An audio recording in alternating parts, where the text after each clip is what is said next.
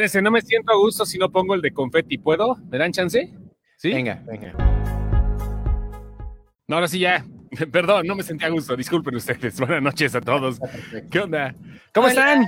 ¿Cómo van, señores? ¿Qué tal los pinches apagones? A mí se me acaba de ir la luz hace rato en la casa, hace como media hora más o menos. Dije, ay, no voy a entrar, no mames. De hecho, nuestro invitado está preocupado si no se, si, si haya quedado sin energía eléctrica o algo, porque no se ha reportado ha- todavía. No se ha Sí. reportado para nada. No, Esperemos no, que todo esté bien nada más.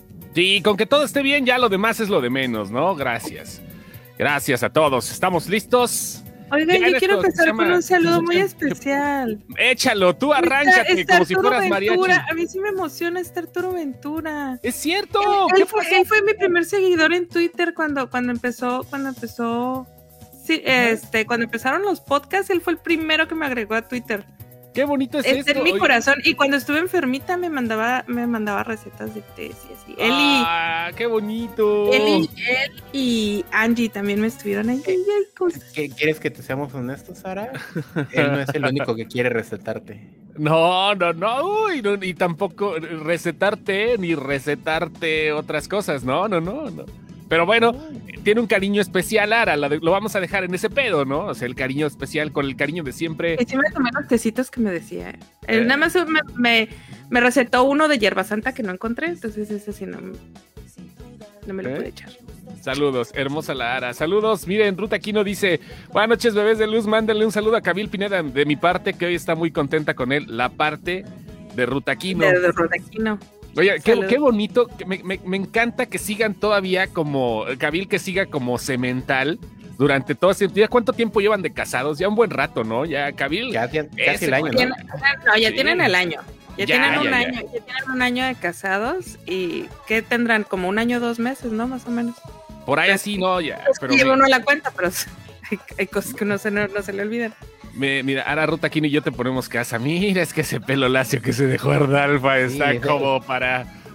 como, como para hacerle una maniobra de Mira, ya me sale- para darle unos Mira, buenos mira, ya tirones. me sale el Lady Godiva, mira, mira. Ah, o sea que se está, alcanzan- se está ahogando, se está ahogando Lara. Así, miren, así, para que no se ahogue. Ustedes no alcanzan a ver, pero ya, ya en octubre ya me sale el Ya te quedó de sirenita, güey. Ya se te tapan los dolaritos, ya, sin pedo. es el, el, el portamonedas y ya. Güey, no mames, es que la sirenita es- es- se caracterizan por eso, ¿verdad? Siempre el pinche cabello está por acá y todo el rollo, ni aunque sean las olas del mar.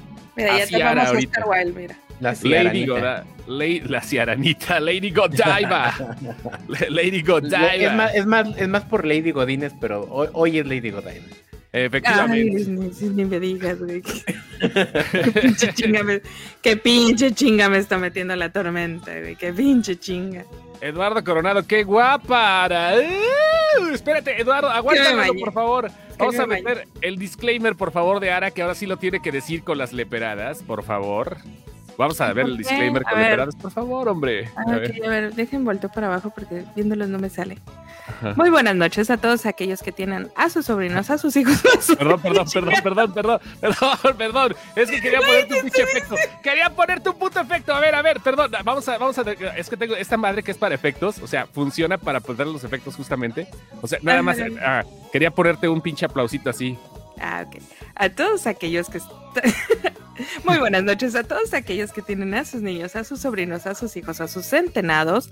Por favor, mándenlos a dormir porque en este programa se dicen leperadas. Ah, ya lo dijo el viejo y conocido refrán. Mira, que pedo, ya lo van a quitar la chingada. Ya es una mamada no, eso. no, no sé qué escuché, pero No, eh, aplausos. nada. ¿No se escuchó nada? ¿No se escuchó? nosotros no. Nosotros Ay, aquí no. Oh, qué raro es este pedo, ¿eh? Se supone que. Dice, que le pusieron quejidos, güey. No, pues sí. eh, no. O sea, ¿No? ¿cómo, güey? El, el efecto ahí decía. "Ah", y lo puso. Eh, Eh, bueno, Deja a tú que mañana alguien nos esté escuchando así en el podcast bien quitada la pena en una junta, güey, y que empiecen los gemidos, güey, de la nada. No, no trae gemidos. Esta madre no, no somos tan culeros. Poquito, pero no tanto. No tanto. En fin, acá estamos ya. Bienvenidos todos. Esta noche ya de miércoles, como les decimos, estamos esperando a nuestro invitado. Estamos esperando a nuestro invitado. No sabemos qué pasó. Él quedó muy formalmente y esperemos, ojalá que las cosas estén bien. Eh, Sí, los yo- apagones han estado muy culeros en todos lados. O sea, ¿no? a ti te ha tocado ahí en el norte, en el otro norte, en el norte pegado para el Pacífico. No, te has estado No, bien. porque nosotros estamos fuera del mismo grid donde están ustedes. Baja California, en Hermosillo, me parece, se corta el grid. Y para arriba, para este lado, nosotros producimos electricidad y la hacemos un trade ahí con California. Cálese, cálese, No, sí, No, güey, pues es que aquí, aquí, cuando explotó Rosarito, güey, nos quedamos sin luz no sé cuántos días. O sea, sí tenemos nuestros pedos de luz, pero estamos fuera de la misma, de la misma conexión que usted. Digamos que estamos en otro enchufe, güey. Vamos a ponerlo and- así. Estamos Andan en conectados enchufe. en otra parte de la casa, ¿no? O sea, sin pedos. Nosotros, nosotros estamos en el, en el baño y ustedes están ahí en, en, la, en, en el solar, ¿no? Por sí, poner algún ejemplo. de hecho todo el mundo la está sufriendo. Dice, dice Eduardo que él está en Monterrey y le tocaron los apagones. Y le tocarían los arrimones junto con los apagones. No mames, Yo lo no. que pensé, dije, no, ya en la, Ajá. en- en la oscuridad se pone sabroso el pedo. Sí, la neta sí se pone bien. A Mira, oscuras Camil todos los gatos son pardos.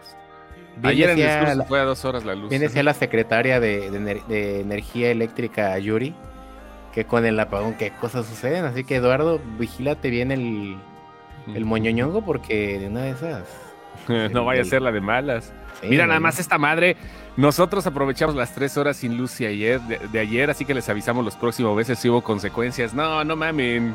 Usen pinches preservativos fosforescentes, una madre así. Cabrón, si quieren tener hijos, sí. No quiere, no, quieren. Si quieren yo, Igual y sí, pero digo, si, si, ¿a poco crees que va a ser así? Ay, hay que aprovechar que nos se fue la luz, güey. O sea, y luego tres horas. Es una, es una buena historia así de, no, mijo, nosotros te hicimos en la pandemia en un apagón.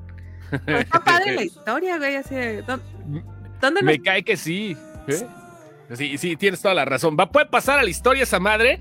Y más como, miren, yo confío en Kabil y Ruth. Son una pareja muy estable, muy chida, muy open mind, que eso me llama mucho la atención. Está poca madre eso.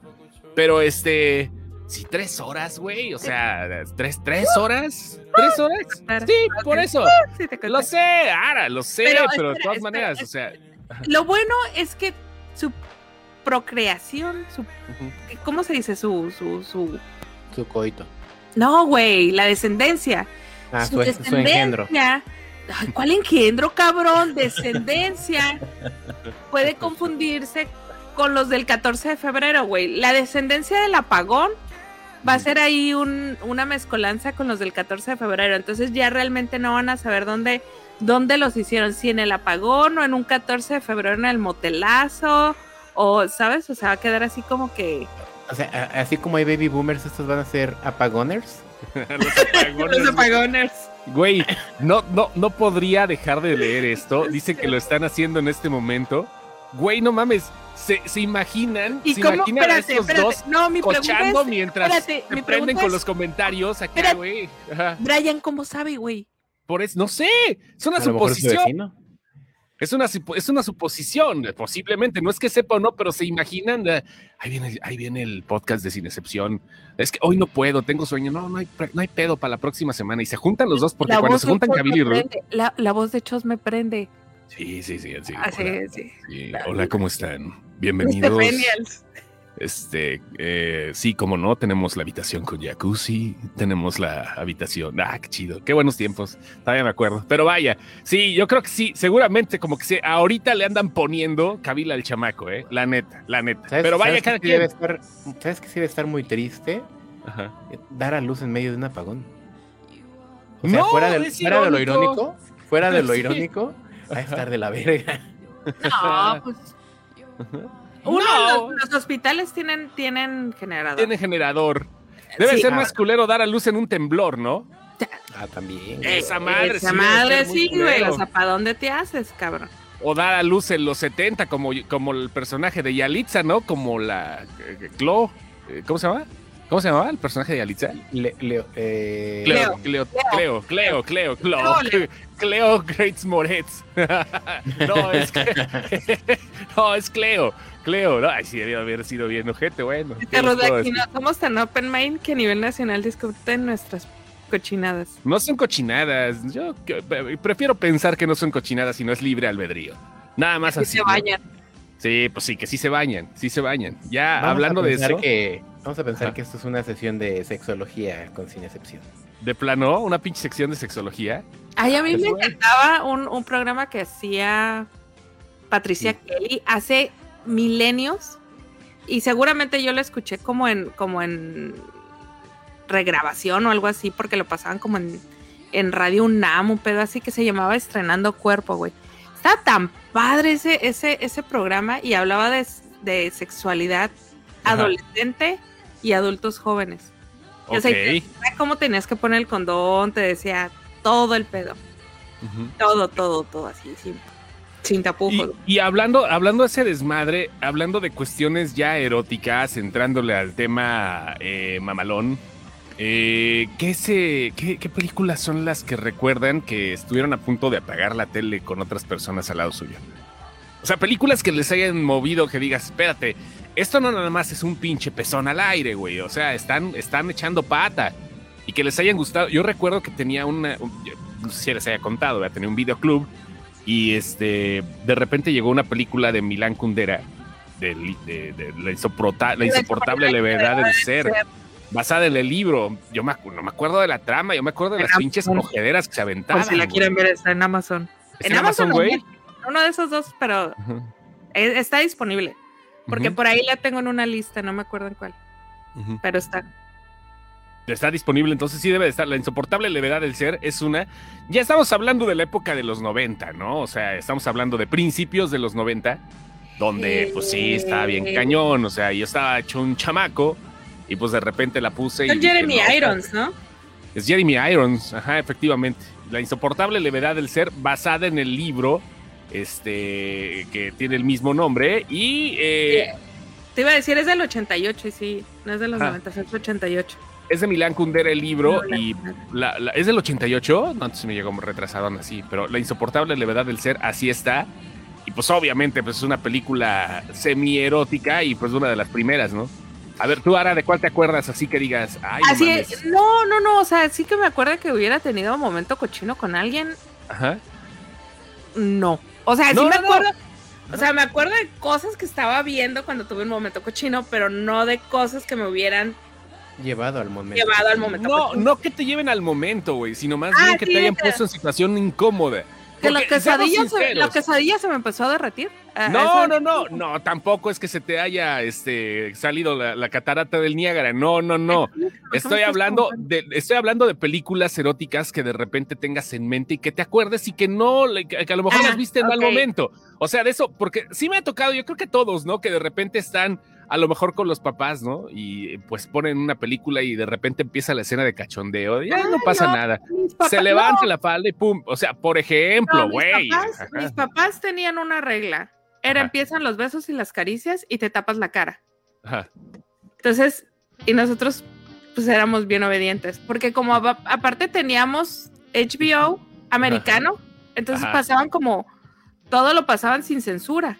Ajá. Entonces mi ¿Cómo le papá nada más? ¿Eh? ¿Cómo le hacías con el ruido? No, no, o sea, yo una vez me acuerdo que era tápate los ojos. Era, era, y era tápense los ojos y era, nos tapábamos los ojos. O sea, sí lo hacíamos.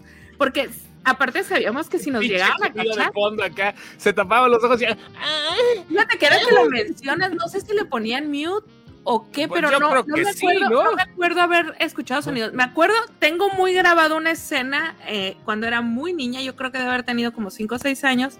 Ajá. Estábamos en una, en una posada en casa de, de unos amigos de mis papás.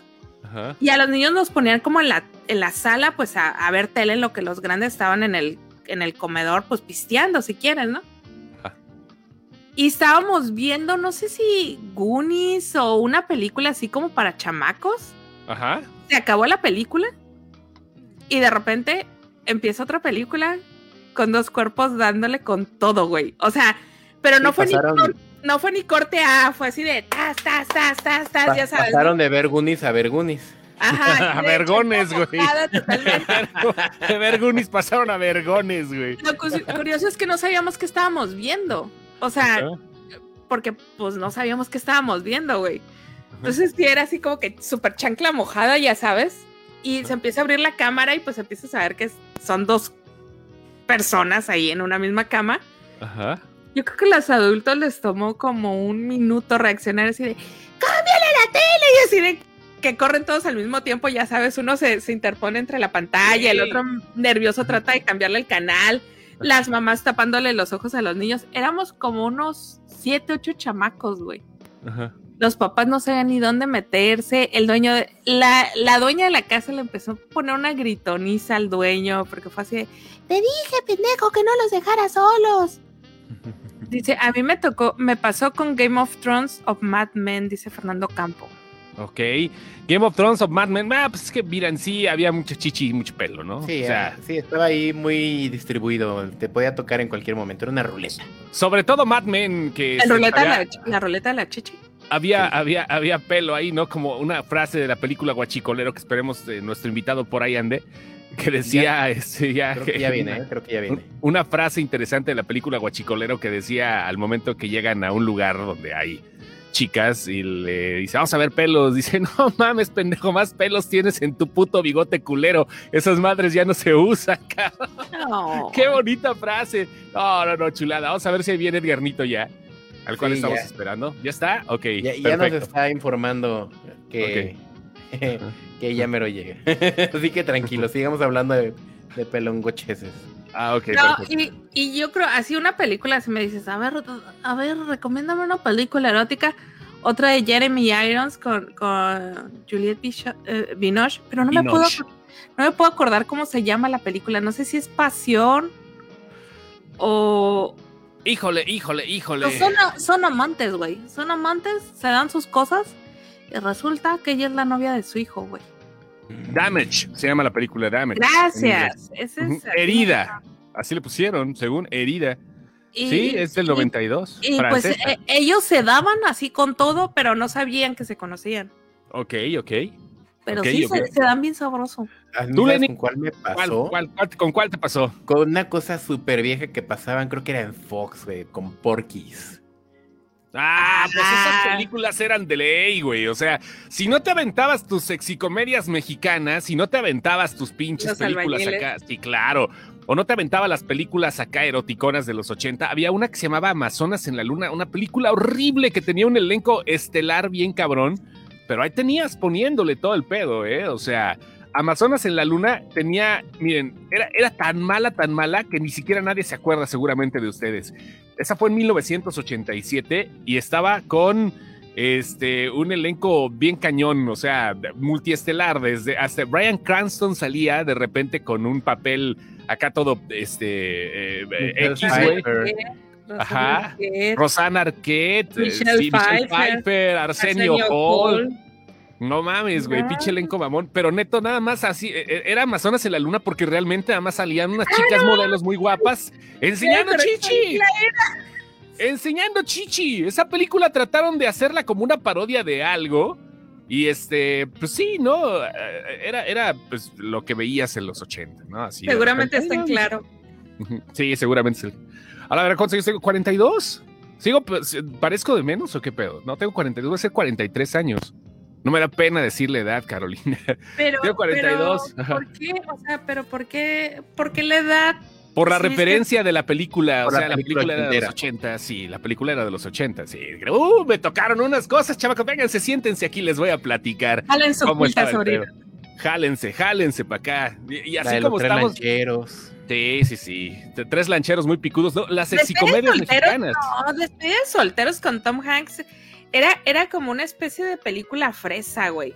Sí. Era, era, era una película bien fresa, güey. Bien, bien fresa. Lo siento, Edgar, lo siento. Despedida de soltero, no, no tenía nada que ver. Pero era, sí. era- es cuando se van a, a festejarle la despedida al otro güey, ¿no? Sí, ¿cómo no? Sí. Eso El se acaba de convertir en relatos retóricos. re- ¿Qué? Relato erótico. Relato erótico-cepción. No, en realidad es más como No. sexicomedia.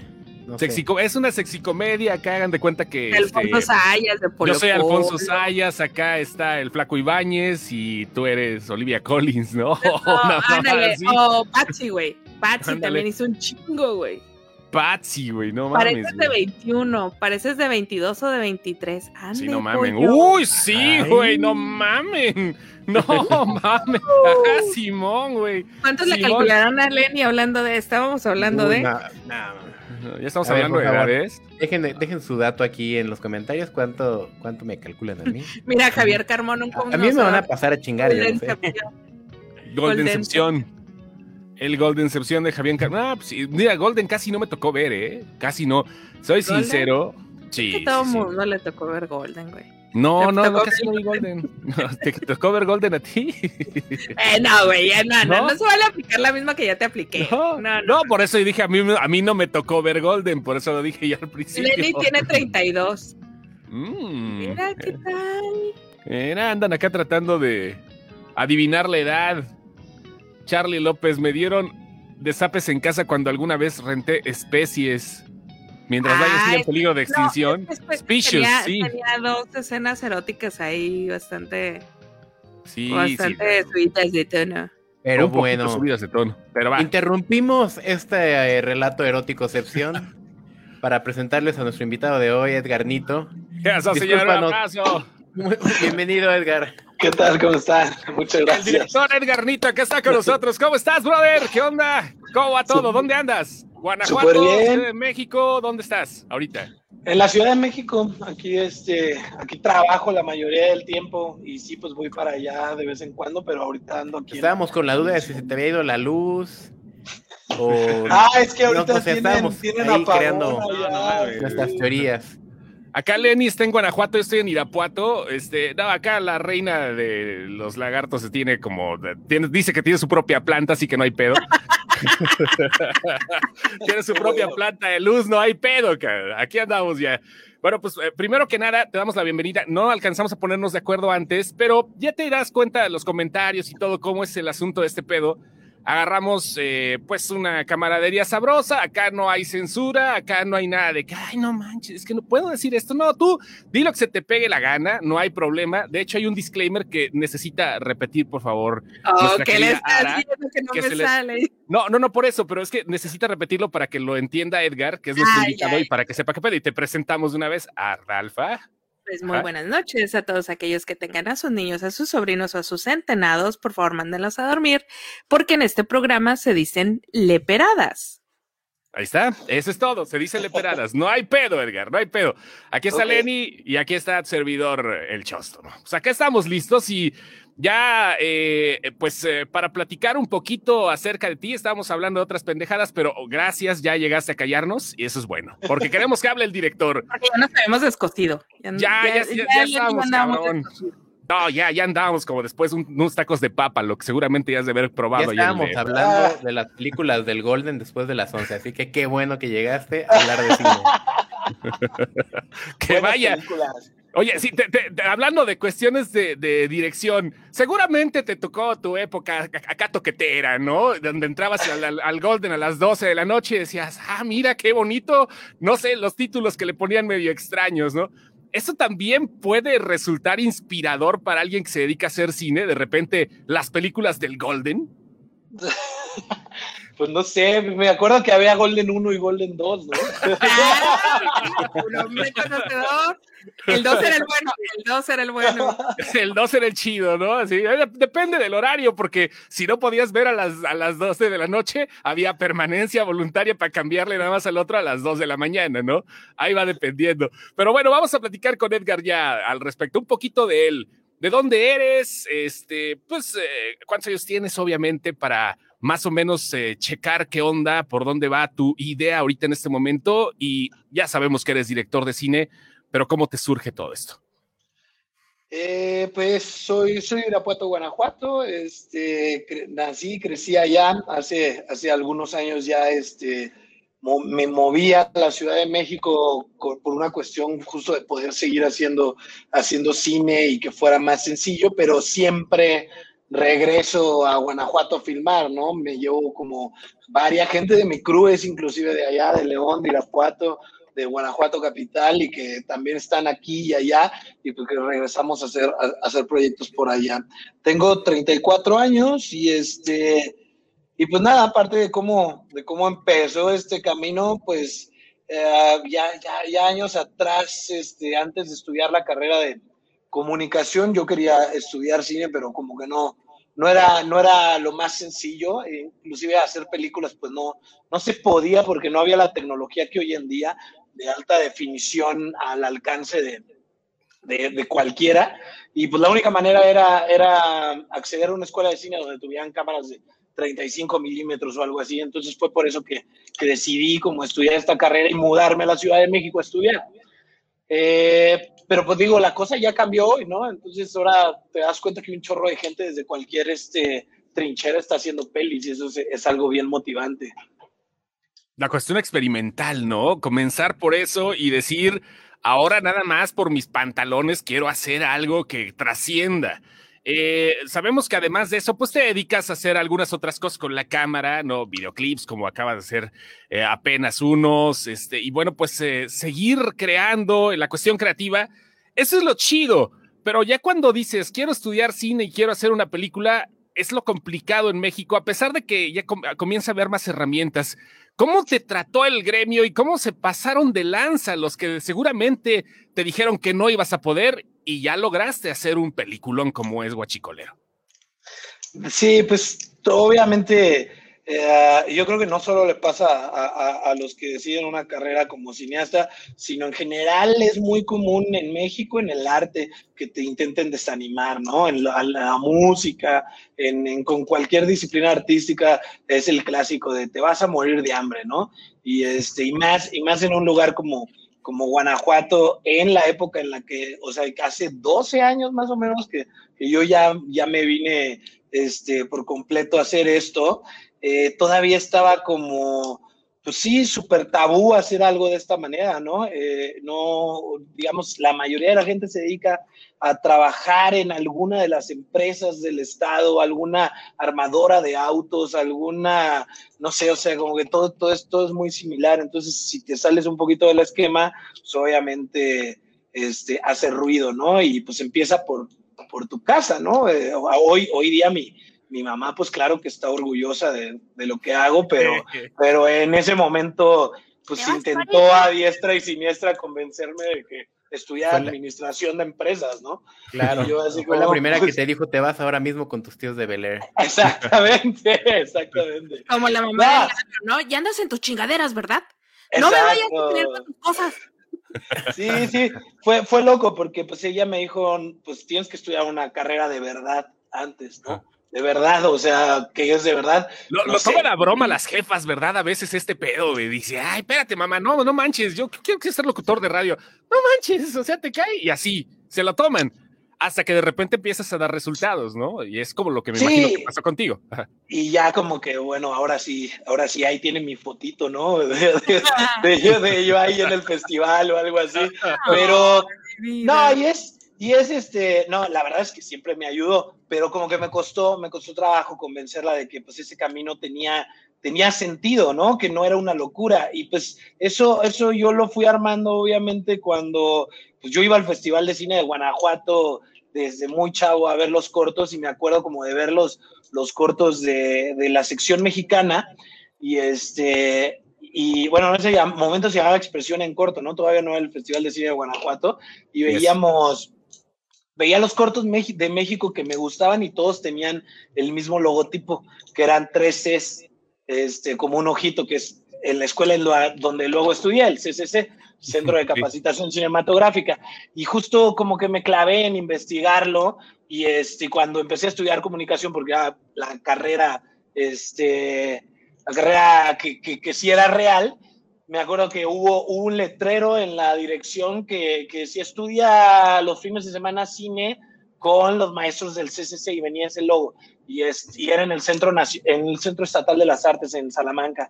Entonces mis dos años que cursé comunicación, porque luego la dejé, mis dos años que cursé comunicación bueno. todos mis fines de semana era irme a, era irme a Salamanca a estudiar cine este, viernes, sábado y domingo con gente del CCC y pues como que fue como mi propedéutico para aplicar el examen y pasar. Pues ahí como que me iba dando cuenta de que estaba complicado, ¿no? Le decía a mi jefa, mira, presentan aproximadamente 800 personas al año pasan 15. Chale. Si, Madres. si, si paso es porque tiene sentido lo que estamos haciendo y le, le mandé así como, como, como las notas de que era una de las 15 mejores escuelas del mundo. O sea, le iba como convenciendo y me dijo, bueno, yo creo que pensó que no iba a pasar, la verdad, y me dijo, va, si pasas, Sí, a te huevo, voy a a huevo. apoyar en todo. A huevo. Que así son las jefas. Si quedas, te ayudo. no, No, ajá. no va a Sí, pasar. no, no va a pasar. Y ahí de repente te sales de la casa bien contento y de- con la comadre tu mamá, no, pues que se va a hacer el examen, pero no va a pasar. Y mira, tómala, tómala. Pues lo sí, lograste. Aquí lo apoyamos. Y con la comadre. Sí, estuvo loco, porque sí, de, de, de ahí ya, pues obviamente la, la máquina empezó a ir más rápido, ¿no? Y justo también recuerdo un maestro de esa, de esa universidad que antes de aplicar y así, este, fíjate, es, es un comentario así como dices que pareciera negativo, pero yo siempre lo tomo como algo bien positivo. Él, él es hoy día el director de la carrera de comunicación donde estudié y me acuerdo que, que, que, me, que yo le decía, güey, es que yo quiero hacer cosas con las cámaras y hacer un corto y no sé quién me decía, carnal, la gente aquí está para estudiar comunicación y trabajar en una de las empresas aquí en comunicación organizacional o puestos de, de recursos humanos O en esas las cosas. pinches estaciones culeras de Irapuato. A, a lo más a lo que. Ni siquiera, ni siquiera le daban como peso a, o sea, la carrera había cambiado cuando yo entré. Antes estuve Sí, dedicado claro. a medios de comunicación, pero cuando yo entré era un tema organizacional y me dijo, o si, político. es, si lo que tú quieres hacer es eso, olvídalo, vete al CCC o al pero me lo decía como, o me lo decía medio mala onda, Ajá. Eh, como en tono malo, pero luego dije, no, claro, este güey me está diciendo la neta, ¿no? Me Se lo está- estaba diciendo desde Diciendo, su experiencia de yo no lo "Deja logré, esto". Lo que, tú, lo que no, sí, lo que no te podía decir directamente el director de la carrera. O sea, salte de aquí, cabrón, esta madre no funciona. Te lo dijo de manera irónica y le entendiste a huevo. Ajá. Sí, tal cual. Y, y pues ya, de, de- o sea, ahí, ahí fue como el primer paso. Y pues eh, ya estando, ya estando en México, pues obviamente hubo, hubo también cosas complicadas, ¿no? De inicio me di cuenta pues que entraba a una escuela donde, donde obviamente pues, hay- eh, aquí en la Ciudad de México hay tradición de cineastas. Entonces claro. varios de mis compañeros eran hijos de cineastas.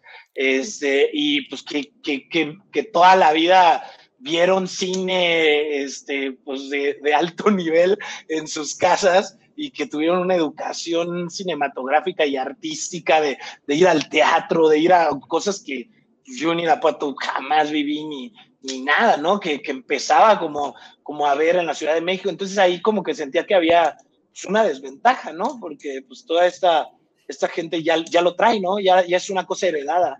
No, y aparte Y- conocen gente, ¿no? ¿Por qué? Porque en las madrugadas, en las tertulias, en las bohemias, pues son los, los sobrinos de el, el, el ahijado de. No, no, los hijos. Son los hijos. O sea, eran los ¿Qué- hijos. ¿Qué más no, ni herencia siquiera los quieres, güey? Eran los hijos, varios. Y otros éramos como yo, pero de diferentes lugares. Había otro chavo de Tijuana, había otro chavo de El Salvador, había este, otro de Guadalajara. Y como que ahí decías, bueno, estamos la mitad que son que no tenemos nada que ver y la otra mitad que ya viene acá. Entonces era como, como pues interesante ver que, pues nada, que era un mundo súper nuevo para mí, que no tenía nada que ver con la educación que yo tuve y que pues desde ahí súbete a, a, a- ese tren y empieza a competir con ellos, ¿no? Pero pues poco a poco. Y eso, como que eso, ese reto te motivaba como a, pues, a darle, ¿no? Efectivamente. Pues ahí van las, las preguntas del público. Fernando Campo, ¿qué fue lo que más te inspiró a ser director de cine? Porque esa madre eh, nace de una inspiración, ¿verdad? Lo traes, pero no sabes. Necesitas un switch que te prenda el momento, ¿no? Pues sí, eh, son varias cosas, ¿no? Son varios momentos este, en, en la vida, pero pues no sé, o sea, yo, yo creo que si, si no hubiera sido cineasta me hubiera gustado ser, ser músico y, este, y la verdad es que era muy malo. Entonces vi como, vi como mientras teníamos mi banda de punk rock con puros cuates de 13 a 15 años, como empezaban a estudiar sus carreras y uno, y, y unos eran mayores, yo era de los chicos, y uno se iba médico, otro arquitecto, otro abogado. Y yo, bueno, ¿qué pasó? Pues que no íbamos a dedicar nuestras vidas a ser a ser rockstars toda la vida. ¿Qué pasó? ¿Cómo en qué momento todos Como dice la canción, muy pocos quedamos por... rockeros, Y al rato andabas todo emo, ¿no? Acá, super panda y todo el pedo. Pues, a huevo, a pues, huevo. Pues, mi manera fue esa, ¿no? O sea, como, como seguir haciendo algo, una disciplina artística con los medios que pudiera.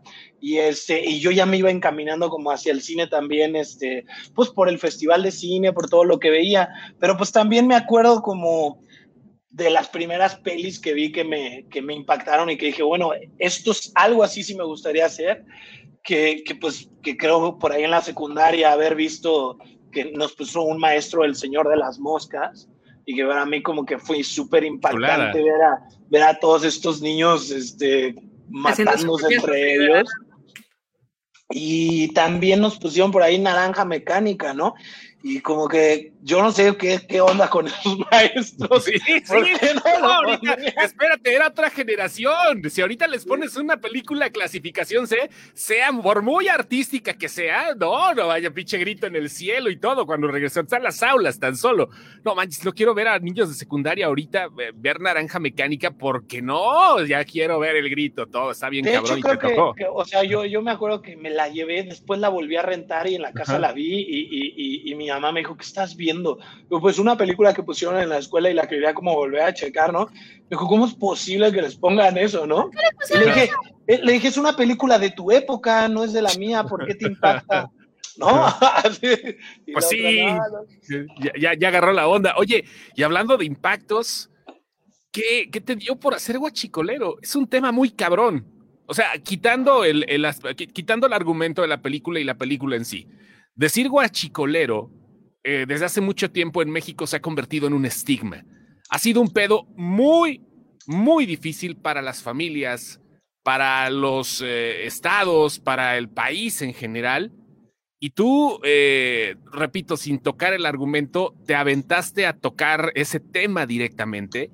Y ya si hablamos de la película, contaste una historia de amor con algo imposible, cabrón. ¿Qué pedo? ¿Por qué guachicolero?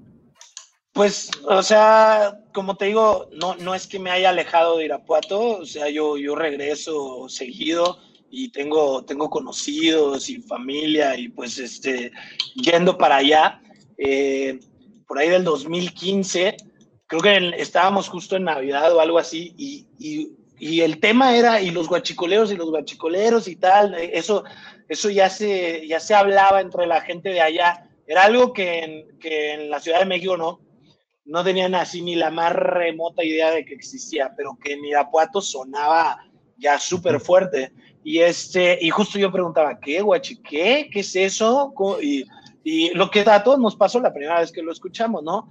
¿Y a poco se dedican a eso? Y, y, y, me llamó así muchísimo la atención desde la primera vez, ¿no? Ese día, me acuerdo, salí de ahí de la Navidad, creo que nos fuimos un par después de, de ese rollo y ya iba yo en mi cabeza escuchando unas rolas y pensando como, no puedes, o sea, imagínate a dos vatos peleando bajo una fuga de gasolina, que, eh, hay que hacer una película sobre esto, ¿no?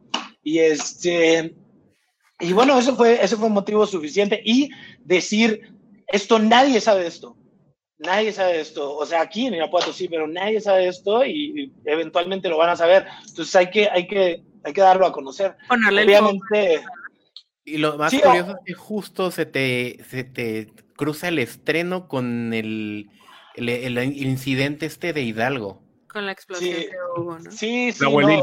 de hecho, de hecho, digamos, antes de Tlahuelilpan ya empieza a, a sonar el, el, el, término por ahí de 2018, ya suena porque ya se vuelve, se, se vuelve tema de la agenda del presidente y cuando de plano ya creo que más bien suena muchísimo y como que lo quieren empezar a bajar es a partir de Tlahuelilpan, ¿no? Y eso no quiere decir que no sea algo que sigue sucediendo, ¿no? Nada más que ya hoy día pues hay otros temas y hay otras cosas y como que le bajaron, ¿no? Le bajaron, pues sí.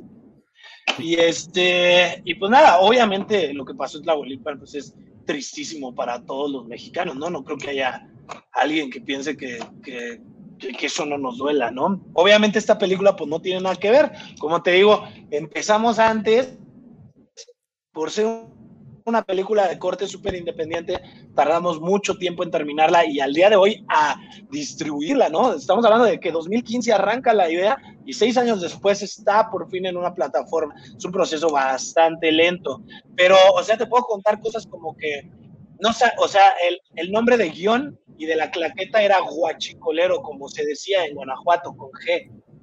Con G. Y, guachi, guachi. Guachi, así, así era el proyecto. Y ¿Por qué? este, Porque, ¿de dónde viene el nombre? Porque yo nunca he escuchado a alguien que lo, que lo explique. ¿Tú sí sabes? Ah, a- acá se explica por hobby en la peda. Ajá, o sea, ya, ya después este, empezaron a salir cosas, pero obviamente yo me di a la tarea de investigar de dónde venía y no había información suficiente. O sea, el Wikipedia que apareció yo lo edité.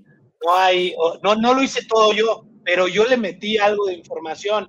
O sea, es como se fue armando sobre la marcha, ¿no? Era como, como, como pues, algo que iba la gente poniendo. Y de donde sí sabíamos que venía era del, del drink. Había varias canciones de cumbia y de banda que hablan del guachicol escrito con G, ¿no? Y de, y de cómo es un drink este, adulterado y cómo de ahí pasa hacia, hacia hacer este, el, pues el adulteramiento de gasolina, ¿no? El, el ¿Te- sacar te ha el... tocado escuchar esa, esa teoría de aquí de, de Bajío que dicen que es el wash in cold? Que eran los que llegaban a lavar los ductos y que obviamente solo condensaban y ya sacaban la gas como restante para Ah. vender ellos. Está buena, pero no Eh, eh, creo. eh, Que- yo, sé que no, pero quien se le inventó a mí me, me, me encantó porque era El wash washing cold. O sea, lavado en frío. Mames. frío, washing cold podría Sí. ser. Pero es una que sí mamada, hay- pero sí, ¿eh? No, sí hay mucha gente, o sea, yo claro que has escuchado la historia de, de cuántos de los puros residuos de la pipa se hicieron de su negocio, ¿no? De, de lo puro que sobraba, ¿no? Hay mil historias, entonces pues sí Y tiene... desde los 80, sí, en esas madres, nada más que se empezó a tomar en cuenta después, cuando Sí, las cosas empezaron a ponerse locas, ¿no? Oye, Edgar, y, y, este, eh, ¿no te dio como que cosa tocar un tema tabú? No solo para las autoridades, sino también para la misma gente que vivía o vive de eso.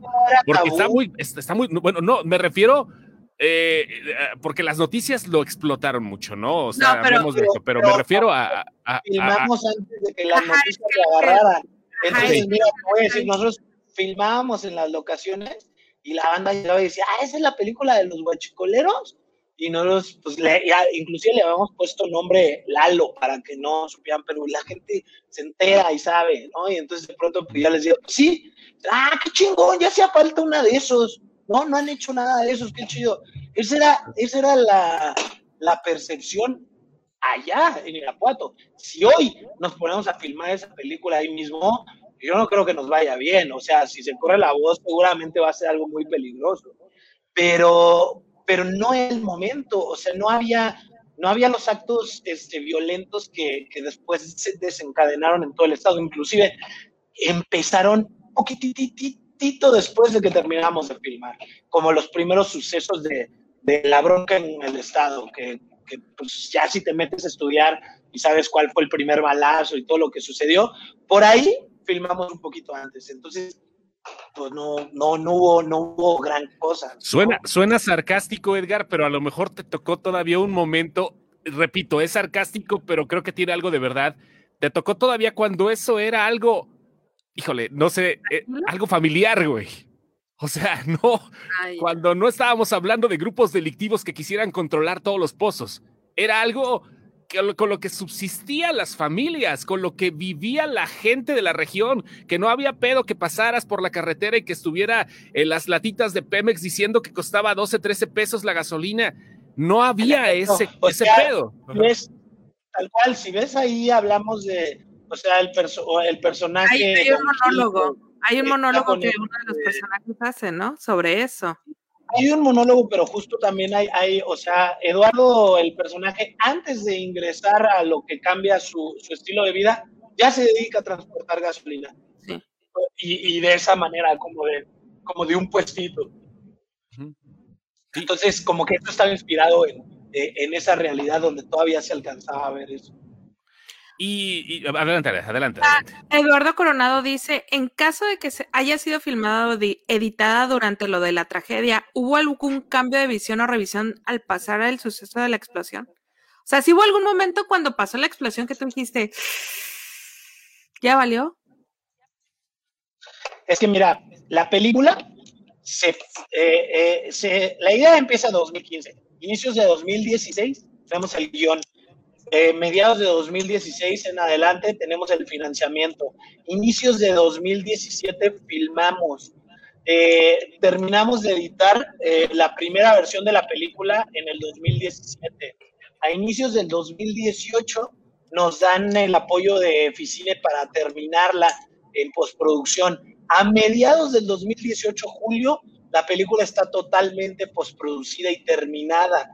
Empieza a buscar su salida a festivales. A finales de 2018, por ahí de octubre, nos llega la carta de Tribeca de todavía no se puede anunciar, pero en el 2019 a inicios estrenan en el festival, ¿no? La invitación al festival.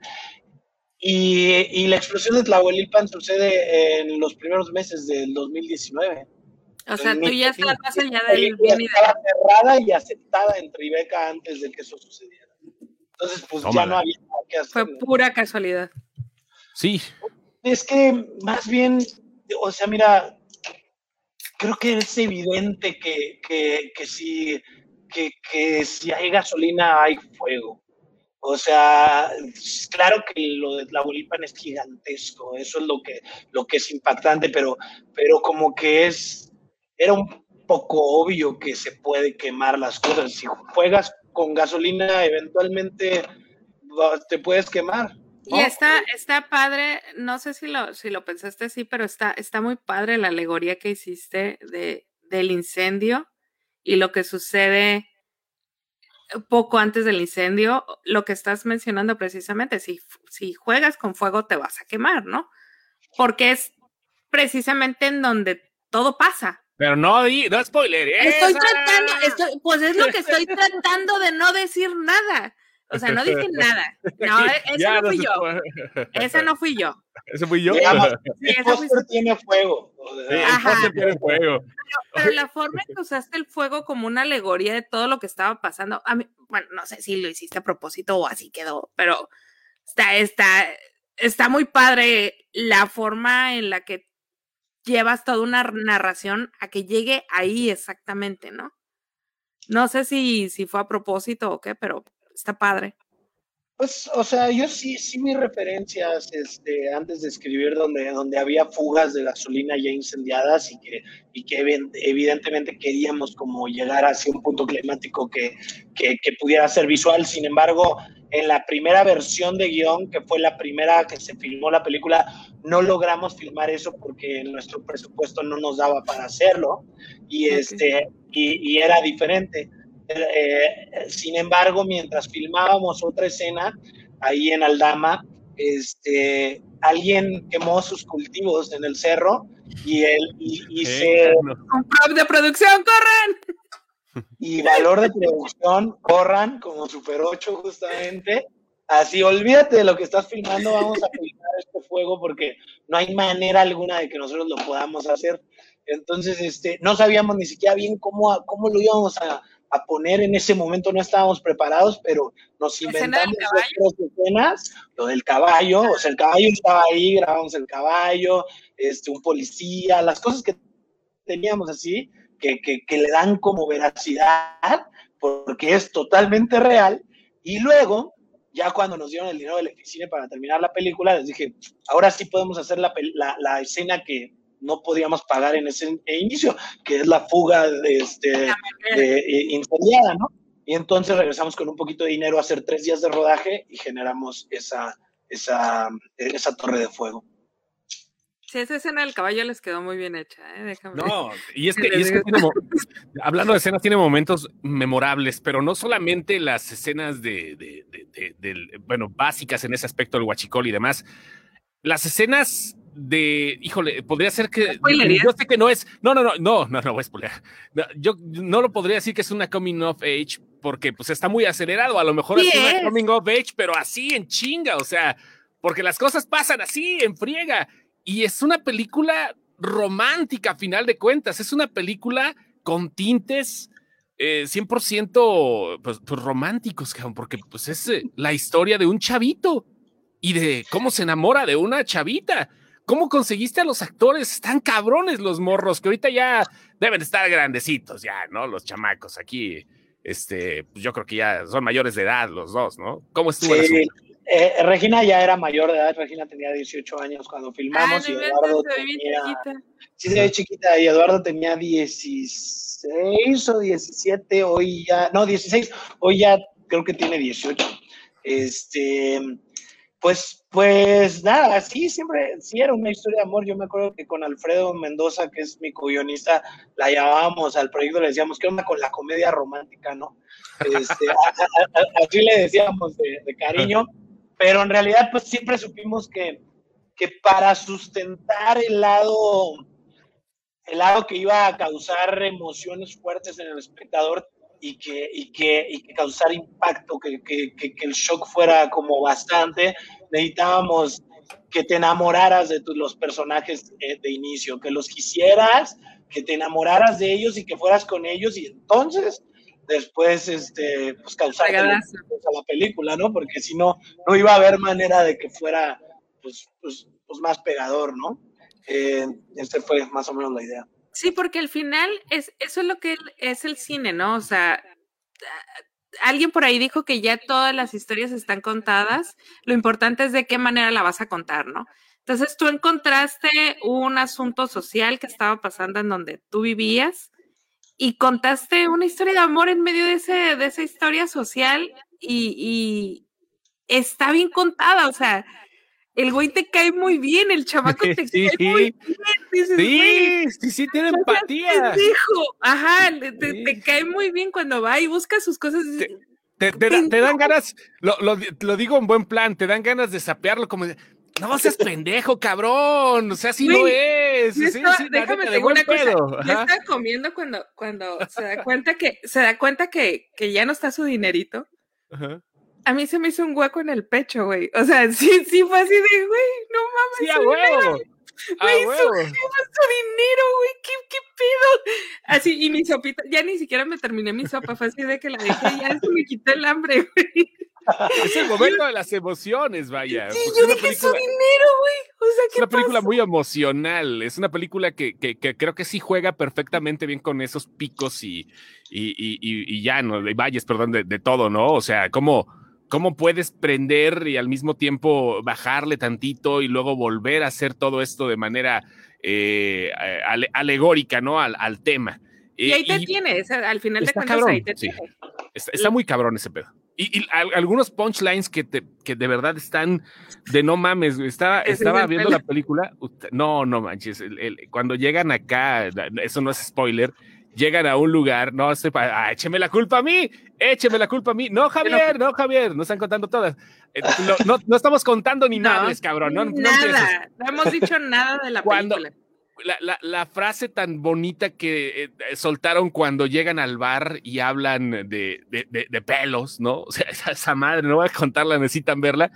No manches, pinches punchlines acá de que sí, te cagas de risa que no es una película para eso y lo logran, cabrón. O sea, Esa, eso, eh, ese tipo de líneas, la verdad que qué padre que lo mencionas, porque a mí también es algo que me gusta mucho de la peli, que disfruté mucho a la hora de realizarla y que son que esas líneas que te dan risa no estaban en el guion son cosas que, que, los propios actores este, proponen. Esa, esa en particular es, es una frase de Pascasio que, que, que la aventó y, y, y, que pues funcionó a partir de ahí, pero creo que se, se, dieron varias así en el, en el proceso y que están en la película a partir de que la manera del trabajo actoral fue algo muy, muy, este, pues, pues muy abierto a, a, a experimentar. O sea, hablábamos de, de, trabajar con Eduardo, que era un actor natural, este, sin, sin que se aprendiera diálogos,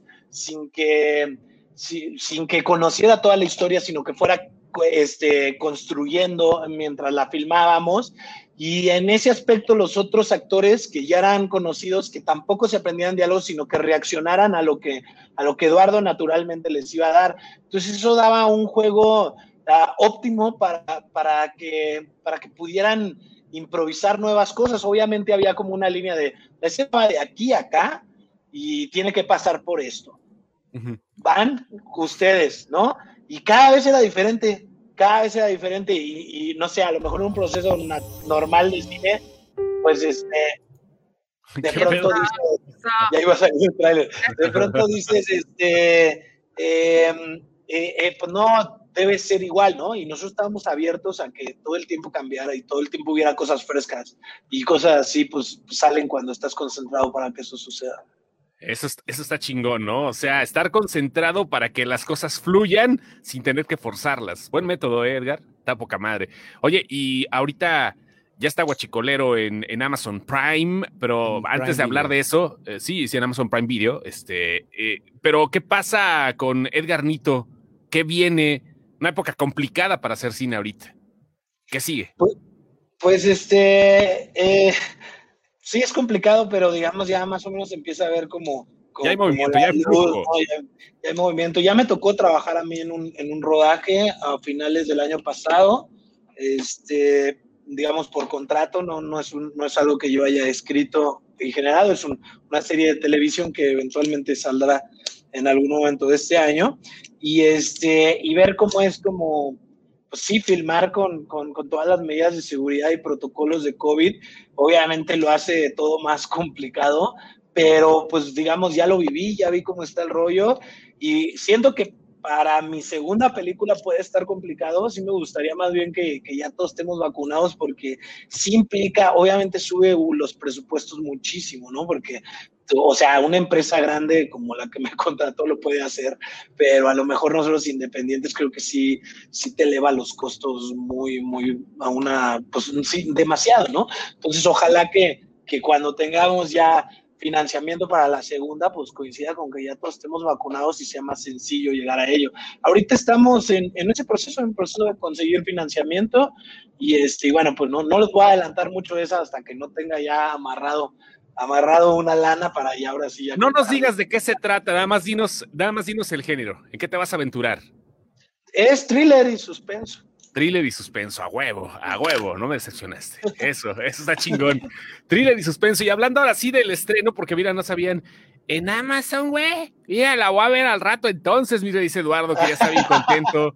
Sí, sí, sí, a, huevo, ¿no? Sí, sí, es en Amazon. Está buena, ¿eh? Está muy buena para que la vayan y la vean vale la pena y este y qué bueno que se te da esa ventana porque seguramente no es la única región donde se está haciendo el streaming de la película, sino está llegando a más partes, ¿no? Pues la, la, película alcanzó distribución en Estados Unidos antes que aquí, este, en Estados Unidos siempre pasa eso, ¿eh? siempre. Sí, loco, la adquirió este unos chicos que se llaman Breaker y le están moviendo por Showtime. Entonces se puede encontrar en Estados Unidos ahí y nos, nos costó muchísimo trabajo que estuviera en México y Latinoamérica, que es el territorio que ahorita tenemos este, con, con Prime. Y, este, y, digamos, se, se, está distribuyendo de una manera súper independiente. Nosotros la subimos directamente. No, no fue de que Amazon nos, nos habló y nos, nos hizo una oferta. O sea, la subimos por medio de otro, de, de digamos, otra modalidad que tiene Prime, que es tipo YouTube. La, la subes y y empiezas a generar views y sobre eso ahí se va, ahí, ahí, se va viendo cómo te va. Y, este, y bueno, llegamos a esta manera de distribuirla pues porque el tema incomodó mucho a los distribuidores y no se animaron a entrarle.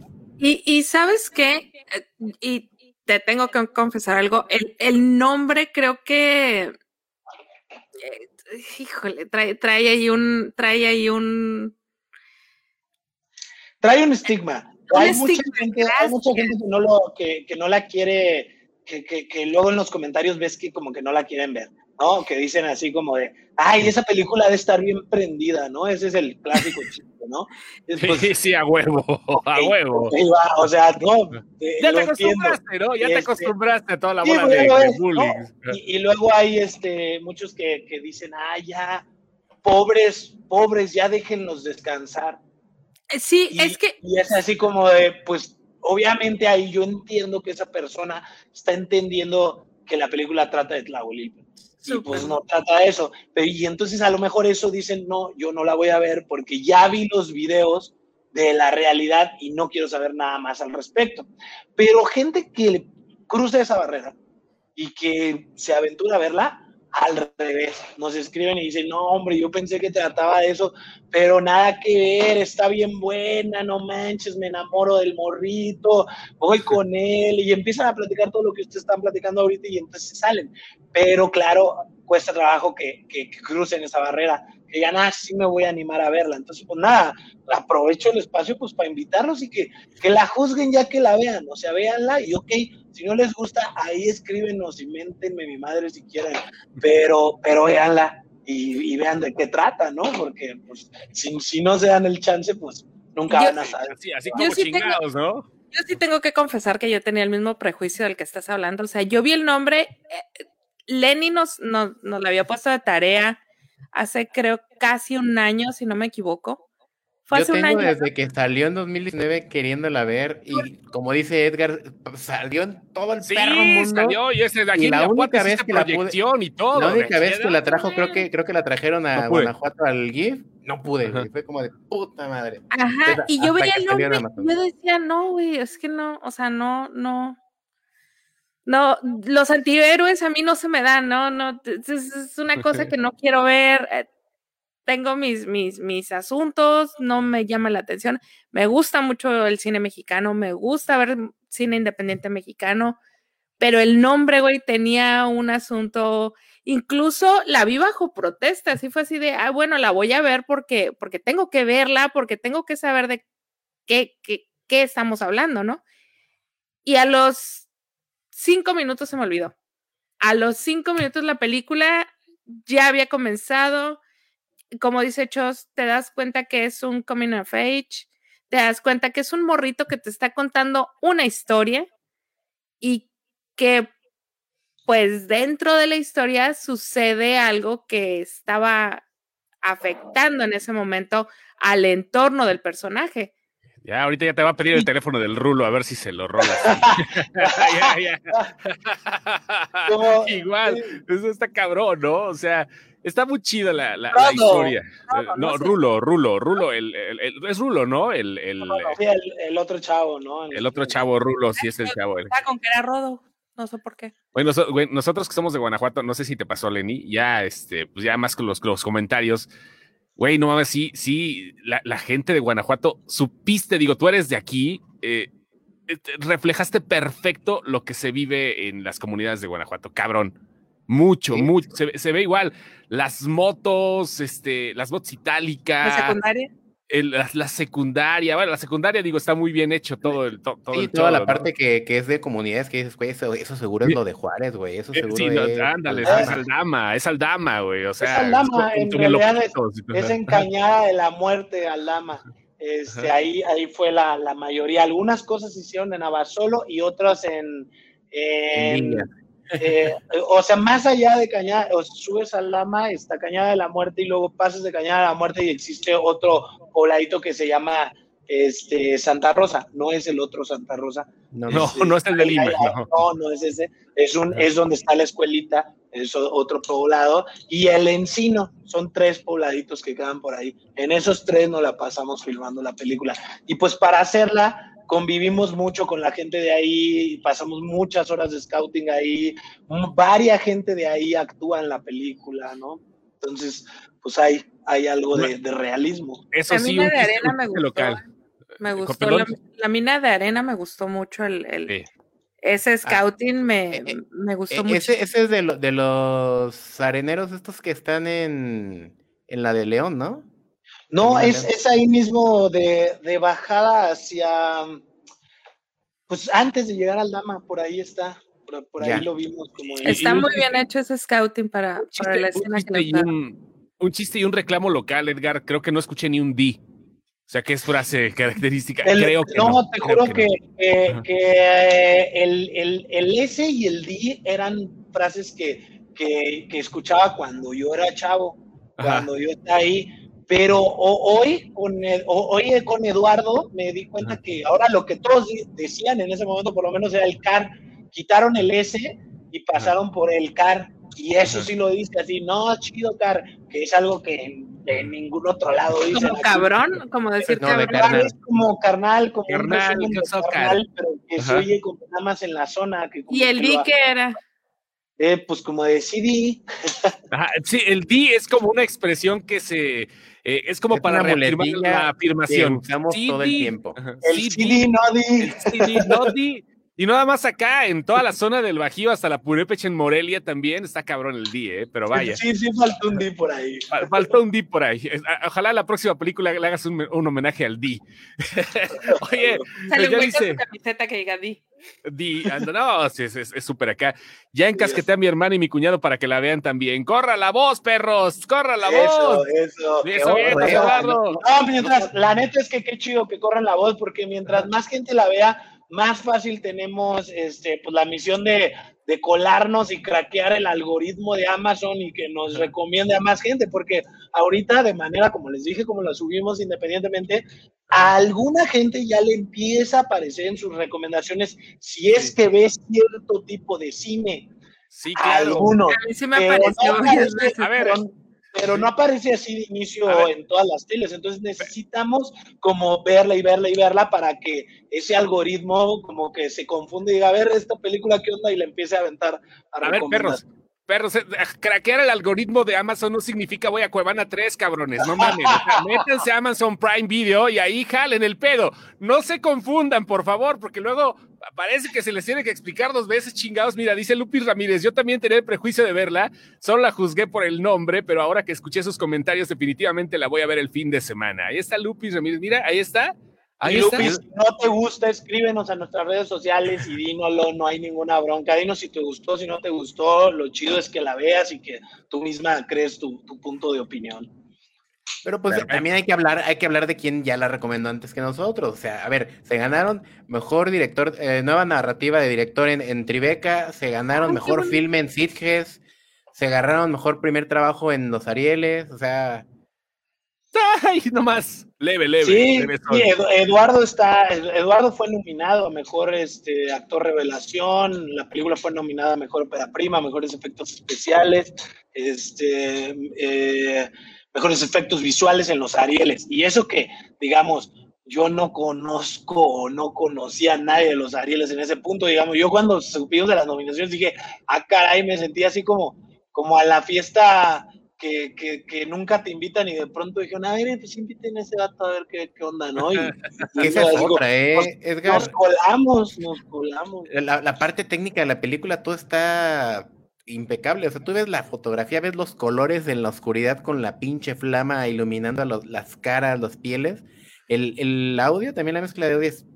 La mezcla de audio está muy cabrón. La ¿eh? musicalización a mí me gustó. La, la al principio que sientes que estás viendo Hans Zimmer, ¿no? Estás escuchando Hans Zimmer al principio, es ese pedo bien nolanesco al principio. ¿Lo escuchaste, ahora? La, a mí me empezó a llamar la forma en que usaste la música para ciertas escenas cuando ciertas cosas, sí, sí, sí, sí, cuando ciertas cosas suceden, cuando llega oliendo medio extraño este niño y le pregunta a su mamá en dónde estaba.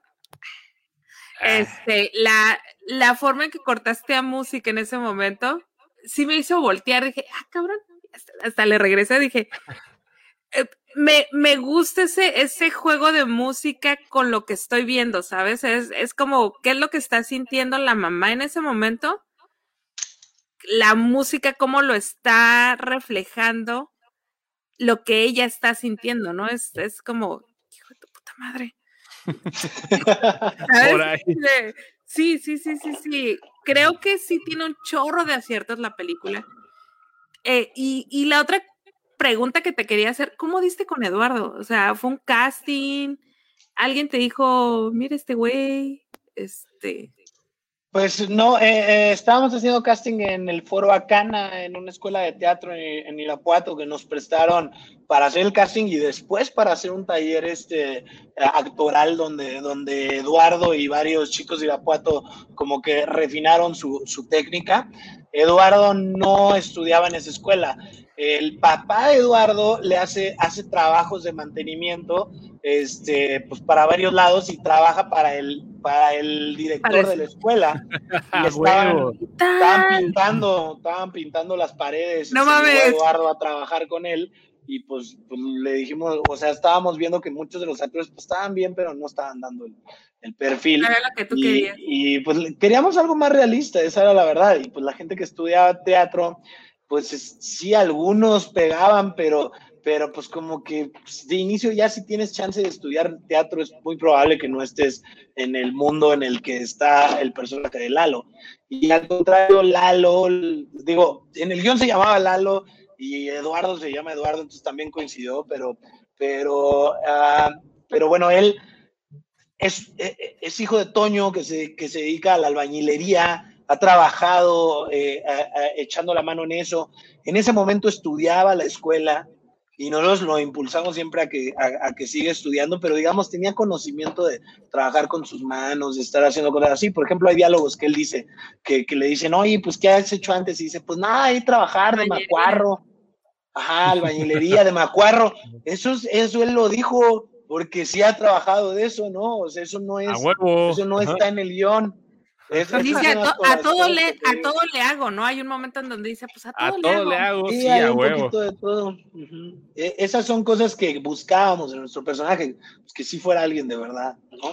Sí, porque al principio dije, ay, qué mal actor. Los primeros cinco minutos, ¿no? Así de, ay, qué mal actor. Sí, güey, pero no es eso. Y luego en eso se empieza a desenvolver y dices, no, güey, sí es muy buen actor y está No, totalmente en lo que está haciendo. Im- Impúlselo, el cabrón. O sea, Sí, la de- neta de- que que le sí, sigan güey. este pedo, ¿eh? La Sí, vale nosotros sí le, o sea, nosotros lo apoyamos como en cada momento que él quiera y que nos pregunta y todo, y pues en muchos momentos obviamente hay otros actores que también le dicen, oye, hazte este casting o síguele, ¿no?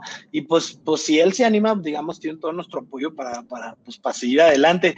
Obviamente, pues depende de él también, ¿no? Que, Sí, que claro. él, que él diga, sí, le voy a dar de lleno o no, ¿no? Hay veces que sí quiere, hay veces que no. Sí, Sí, pues igual y ahorita que se aproveche. La edad ahorita está le da la punzada, pero seguramente si el Exacto. Lalo de ahorita llegara a buscar a la Ana, en sí encontraría otro pedo, ¿no?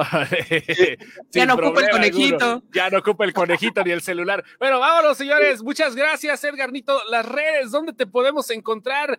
¿Qué es lo que puede hacer la gente para buscar tus proyectos y, y encontrarte a ti como director?